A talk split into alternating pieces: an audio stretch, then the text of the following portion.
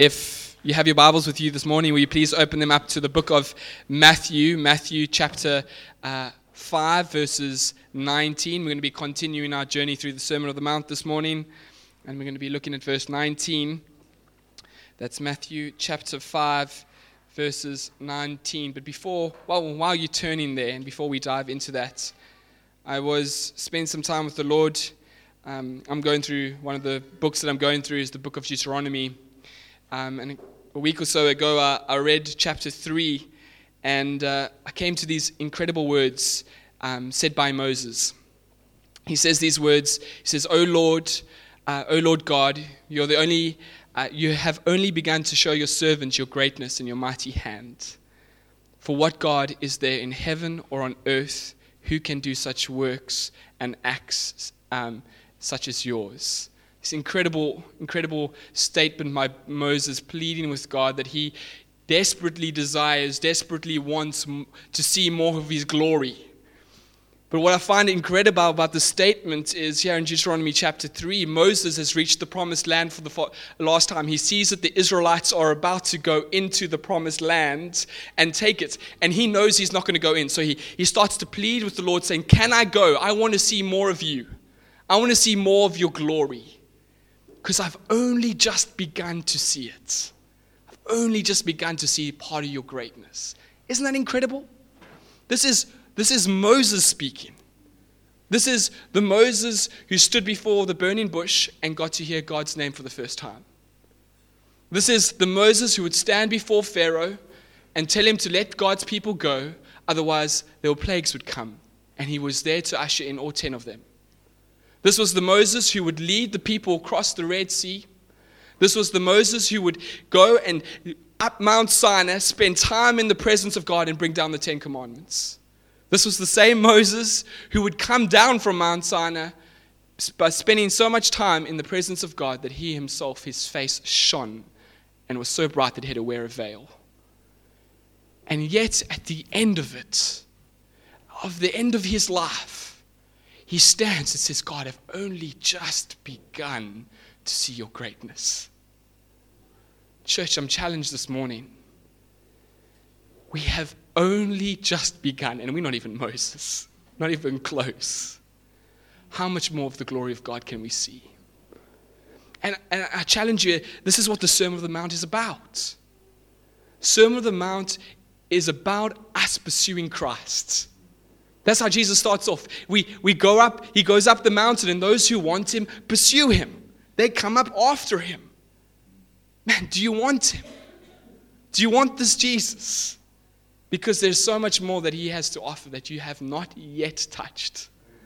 You have not yet got. He's far greater than anything that we can possibly fathom. So let's pursue him. Let's pursue him wholeheartedly. So, with that, in, with that in mind, let's read the verse that we're going to be looking at this morning. Matthew 5, verse 19, it says, Therefore, whoever relaxes one of the least of these commandments and teaches others to do the same will be called least in the kingdom of heaven. But whoever does them and teaches them will be called great in the kingdom of heaven. We've been going through quite a technical uh, passage uh, the last couple of weeks, particularly. Um, as we've looked at verses 17 and 18, they've been quite intense to say, to say the least. And this morning we find ourselves in another technical passage, but I, I just feel that we need to take a step back this morning and look at something so simple that Jesus wants us to look at.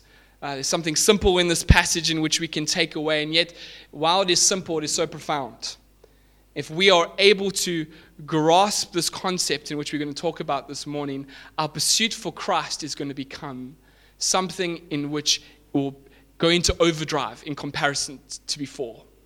Our joy and peace, in which we uh, may have or, or lack, will, will suddenly increase. We will start to have a joy and peace that is rivaled by none.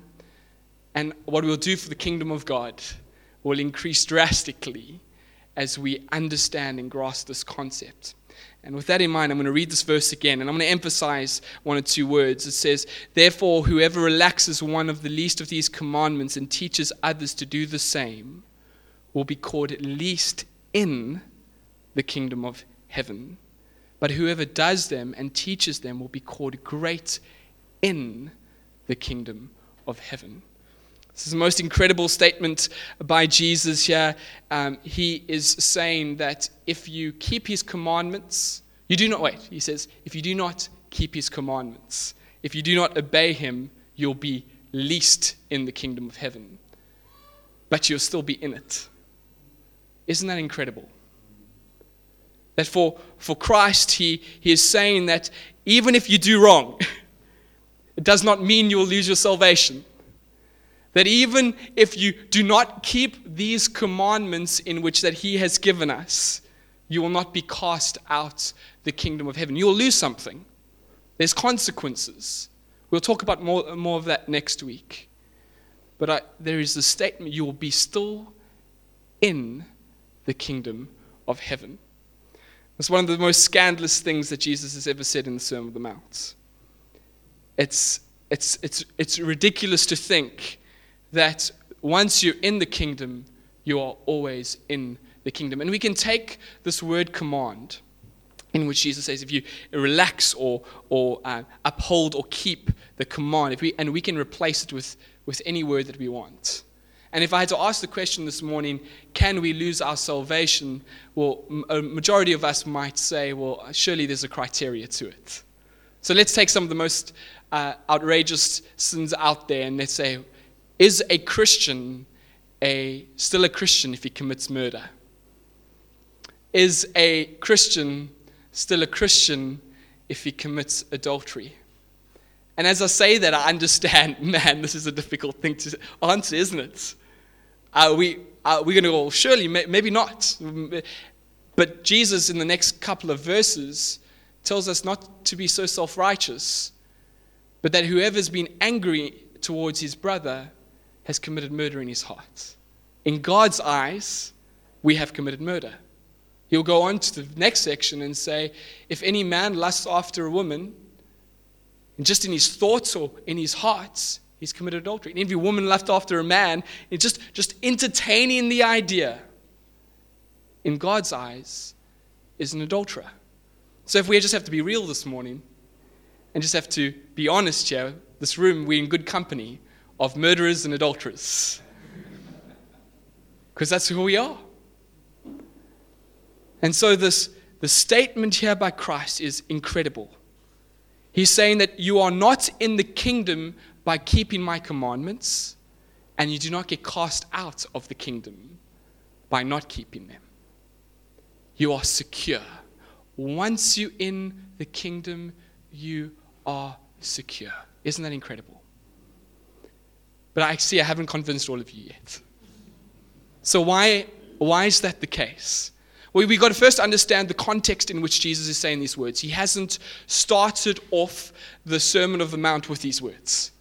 He hasn't gone, you don't have to keep the commandments to do them. He started off the Sermon of the Mount with uh, the foundation to which we see the rest of the Sermon of the Mount through. And what is that? What is that beatitude? Blessed are the poor in spirit. For what? For theirs is the kingdom of God. So he, he's saying, Jesus starts off by the statement by going, actually, in light of the holiness of God, what do we come to? We come to this realization that we are sinners, that we are utterly depraved. We bring nothing to this table. There's nothing that we bring in which God delights in, but rather we come understanding that we are desperately in need of a Savior. We are desperately in need and dependent on this Jesus. That we need this Jesus for our salvation. We need this Jesus completely. And so we, we come with this, uh, this statement of knowing that we are dependent on Jesus for everything. Our entrance into the kingdom is completely dependent on who Jesus is. We need him. But remember, when it comes to the Beatitudes, we never graduate from them. There is no point ever in our Christian walk where we suddenly go up a level, where we look at the, where we look at the beatitude of blessed are the poor in spirit and go, I've ticked that off. I've completed it. I no longer have to be, do it. So there is constantly this place in we, where we are dependent on Jesus. We are always, for the rest of our Christian walk, going, Lord, I bring nothing. I am dependent on you. You are everything, everything I need. I bring nothing to this table. And as a result, Christ never says in Scripture anywhere else that suddenly that changes. That suddenly your dependence on Him becomes, well, you need to depend on me and you need to bring commands, your uh, good works to it. It's never that. It's always dependent on Jesus. And so I suggest to you this morning that to keep all the commandments, I suggest to you that you don't have to keep all the commandments um, to, uh, in order, if you don't keep all the commandments, you won't lose your salvation. Solely, primarily, all we have to do is depend on Jesus. That's it, nothing else. To say that we have to keep the commandments in order to keep our salvation is saying we need Jesus plus something else. And that's a dangerous place to be. Because therefore, we are no longer poor in spirit. We no longer are completely dependent on Jesus. Our entrance into the kingdom is by Jesus alone. We had nothing to do with it. Our position remaining in the kingdom is by Jesus alone. We have nothing to do with it. You following me here? But also, what we see in the Sermon of the Mount is we see that Jesus goes on, and we've just looked at this last two weeks that Jesus says, I have come to fulfill the commands. Another reason why we can be completely dependent on Jesus, that He is sufficient enough for us to depend on, is because He's completed it all. He says, I have done it. I have completed. I have achieved all that the law has required. It pointed to me. It was about me. And last week we discussed the, discussed the discovery status. Remember that? That once you've achieved your status, it's done.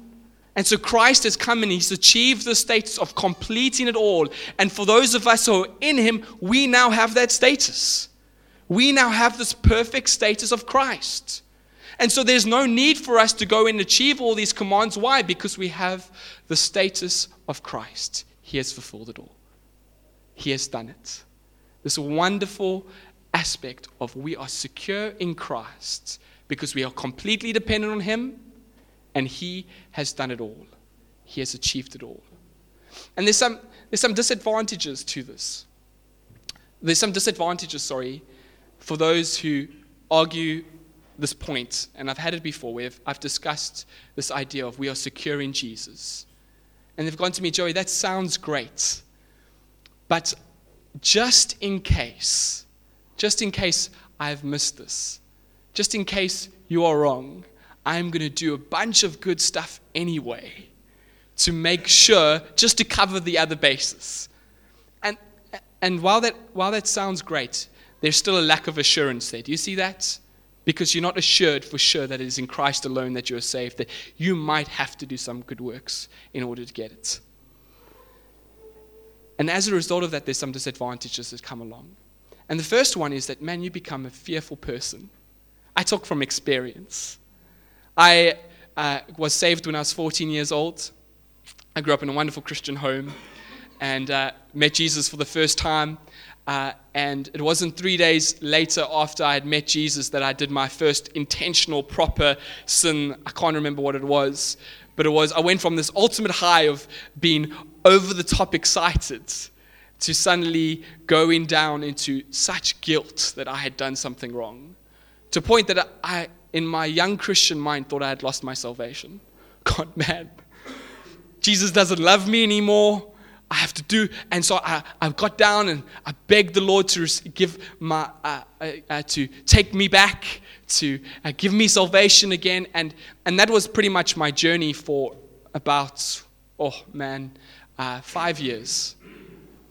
Where I had this constant fear that I had done something wrong and I was not good enough. To the point that I would come home um, after school, and my parents weren't there, but their cars were there. But we got a big property of there was like five acres back then. Um, and if They weren't in the house. I started to think they were raptured and I was left behind. and so I'd panic until I saw them and I, oh man, they're here. Because I genuinely thought that I had done something wrong enough that I had lost my salvation. And the, the problem is, is that we live in this place of fear. You say, Joe, what's wrong with that? The, the, the problem with that is it starts to affect the way we see God. It does. The way I approached and dealt with God was not one of a loving father, but one of a strict principal that wanted to punish me for the things I had done wrong. And so I was constantly wary of my Father in heaven because I was worried that I had not done enough. And whether you, you, your situation is bad as that or not, the way you approach God, you start to question whether or not He has your good intention at heart. You start to look at the promises that He has made to you, and you go, Well, do those apply to me because I have not done enough? Is He going to reward me with these promises because I have not done enough? And it starts to affect the relationship that you have with Jesus and you start to see yourself as not as valued and as loved. And this is one of the dangers that we have is that our identity becomes skewed of who we are in Christ. Because we start to think, I am not good enough, which is true. But I am not even good enough, even though Jesus has died for me. And there's this lack of relationship that happens with the Father lack of approach that comes with to Christ because you're just too fearful of approaching Him because you just have not done enough. But the flip side of it is the positive aspect of having assurance is that there's such a peace. Oh man, the day I realized and studied, I was at seminary. This is how long it took me. I was my first year at seminary, where I came to the realization that in Christ I am secure. Oh, the weight off my shoulders. To know that it does not matter of who I am, the love of Christ for me is steadfast. It is lasting. It continues. It is something that is always there for me, not based on my performance, but based on Christ. Such a release. And this is something that we get such a release knowing that I am saved by Christ. That's it. And my relationship with the Father is dependent on Christ, nothing else. And I can approach Him. And you know what? My view of God started to change. It took a while. You don't have five years of having a bad perspective to suddenly change. But I started to realize that God loved me far more than I had ever understood. I started to, to realize that His promises that He has for me apply to me, not just the other guy down the road who's really great. And I started to happily approach Him more, spend time in His Word more, pray more. And my relationship grew as a result of knowing this. The positive side is that you start to live in the identity in which God has given you as a son and daughter. Not as someone who's uh, trying to just earn a relationship, no, but as a son and daughter. It's a game changer, church. Another, another disadvantage of having lack of assurance is that we start to strive really hard, but we ultimately strive for nothing. It's true. We work flat out. Man, there is something in this room that I can tell you, well, in this room, there's something I can tell you today is that people who lack assurance work really hard. I did. Man, work flat out. Make sure that I, I did it. I became the best. I beat myself up until I got things right. I really tried. But you strive for things that do not last and your perspective and the reason why you're striving is not right.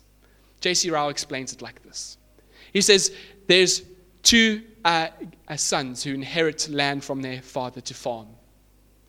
The one son gets to the field and he starts to work. He goes flat out. The other son arrives at the field. He gets there and goes, Has this really been put into my name. Maybe it's my other brothers, and I don't want to work for him on his field. So I'm, I'm going to go, and I just want to make sure that this paperwork and everything's in check. So he hires lawyers. He has meeting after meetings. Weeks and months go by as he tries to organize all of this stuff to make sure this land is his. The lawyers look at the paperwork. They have it all done. They go, man, we can guarantee that this is yours. He goes, thanks gets in his car, he heads off to the field, and as he's about to start to work on the land, he goes, I didn't get the best lawyers. They weren't very adequate. And so he goes and gets more expensive lawyers, and the same process happens. And he goes back to the land, and he gets there, and he starts to question again. And then so maybe I should go to the court, and he starts going to court. And, and he just keeps on doing this, but he never ever starts working on the land. And the same thing is with us when we lack assurance is that our effort is so put into making sure that we have what we own, what we've already got. You try earn the salvation that's been given to you freely. You try make sure you have this. I got to make sure it's still mine. I got to make sure it's still keep it. Meanwhile, it's always been yours in Christ. And you never ever focus on plowing the land, growing the crops, and harvesting for the kingdom our primary role becomes about saving our own skin rather than serving and glorifying Christ. My motive behind doing all the good things that I did, and they were good, they weren't bad, but the motive was about me. My motive was about saving me. My motive wasn't, well, hey, where's Jesus in this? How can Jesus be glorified? Because I was so worried that I hadn't done enough. But when we get assurance, man, we don't have to worry about earning something that we've already got. We can start to plow. That other son went ahead and he started plow and harvest for the glory of Jesus.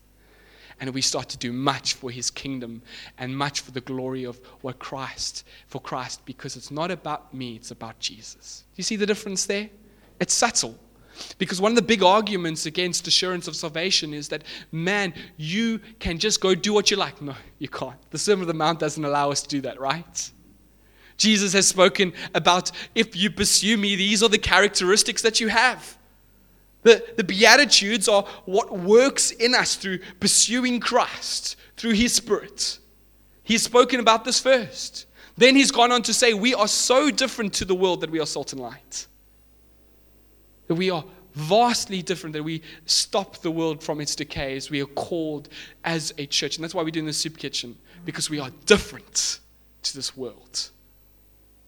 We are light. We break into it through the way we live. It does, assurance does not allow us to just do what we want because pursuing Christ doesn't result in that. But if you don't have it, you might be doing tons of stuff, but you're not doing much for Jesus. You're doing it all for yourself. It's, it's, it's, it's a difference, it's a different focus. And the last thing I want to speak about this morning is that a disadvantage of a lack of assurance is that you push others away. One of the things that we have and the problems that we have is that as a person who lacks assurance, and again, I speak from experience, is because you become very good at doing things right. You become very legalistic in the way you think. You do. Because for you, a Christian, a saved person, needs to have Jesus, but also needs to change stuff. And so our approach to non Christians is that, yes, you need Jesus, but also you need to change this in your life first.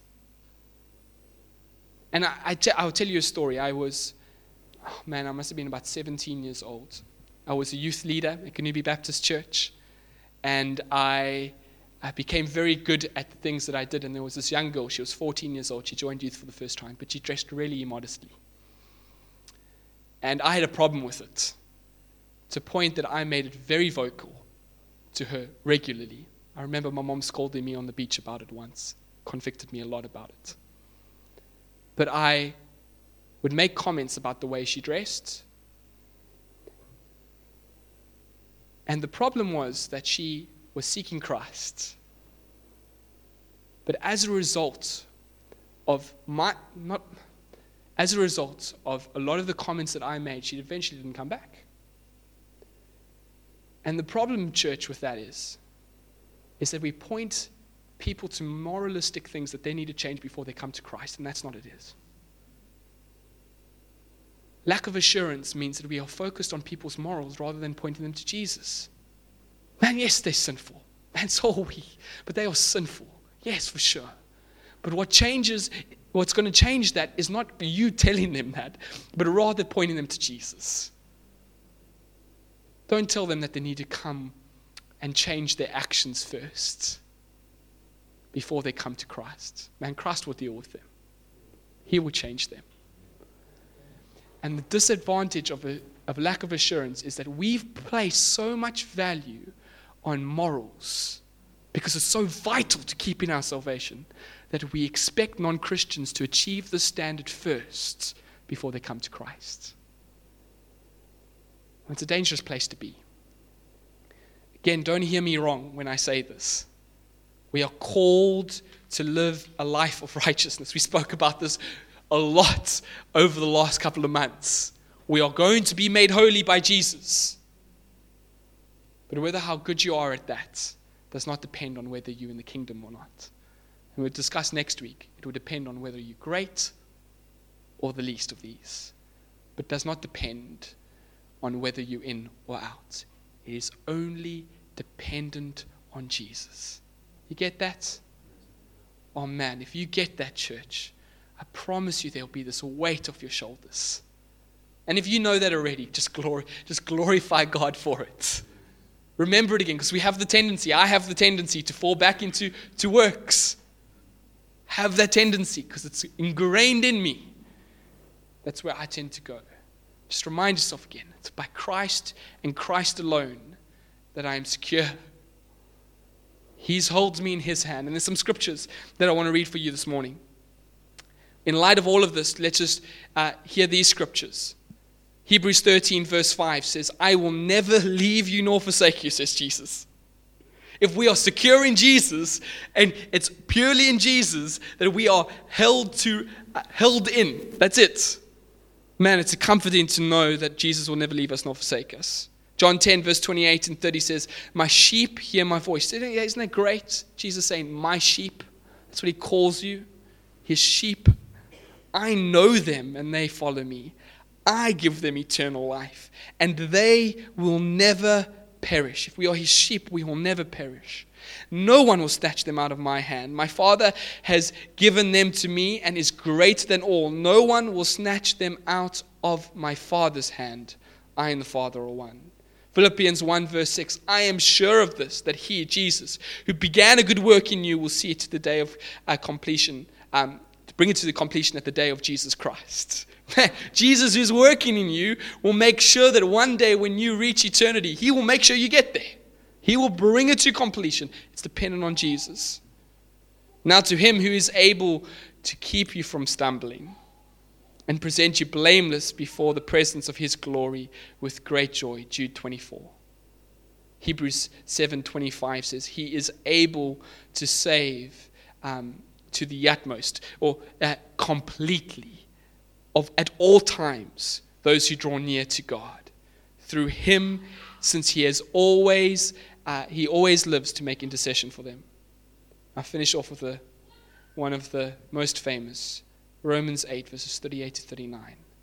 For I am sure that neither death, nor life, nor angels, nor rulers, nor things present, nor things to come, nor powers, nor height, nor depth, nor anything in all creation will be able to separate us from the love of God in Christ Jesus our Lord. Let us pray. Yeah, okay, so Pete wants to say something quickly. Those are brilliant scriptures. I've been encouraged. And here's another one Hebrews 10, verse 12 says, But when Christ had offered for all time a single sacrifice for sins, that's himself, he sat down at the right hand of God. And verse 14 says, Listen carefully. For by a single offering, he has perfected for all time. Those who are being sanctified. So He's working His stuff in us, but He has perfected for all time. Those who are being sanctified. I hope you encourage this morning. Well done, Joe. Let's pray. Lord, we are so grateful this morning that it is by your blood, as we sang, it's by your blood we are forgiven. It's by your blood that we are secure. It's by your blood that we are saved, and that alone. And so, Lord, we just want to come before you this morning and just uh, lay, lay aside all the things that distract us from that. We just want to ask for forgiveness for the works that we always try to do to achieve it, your love.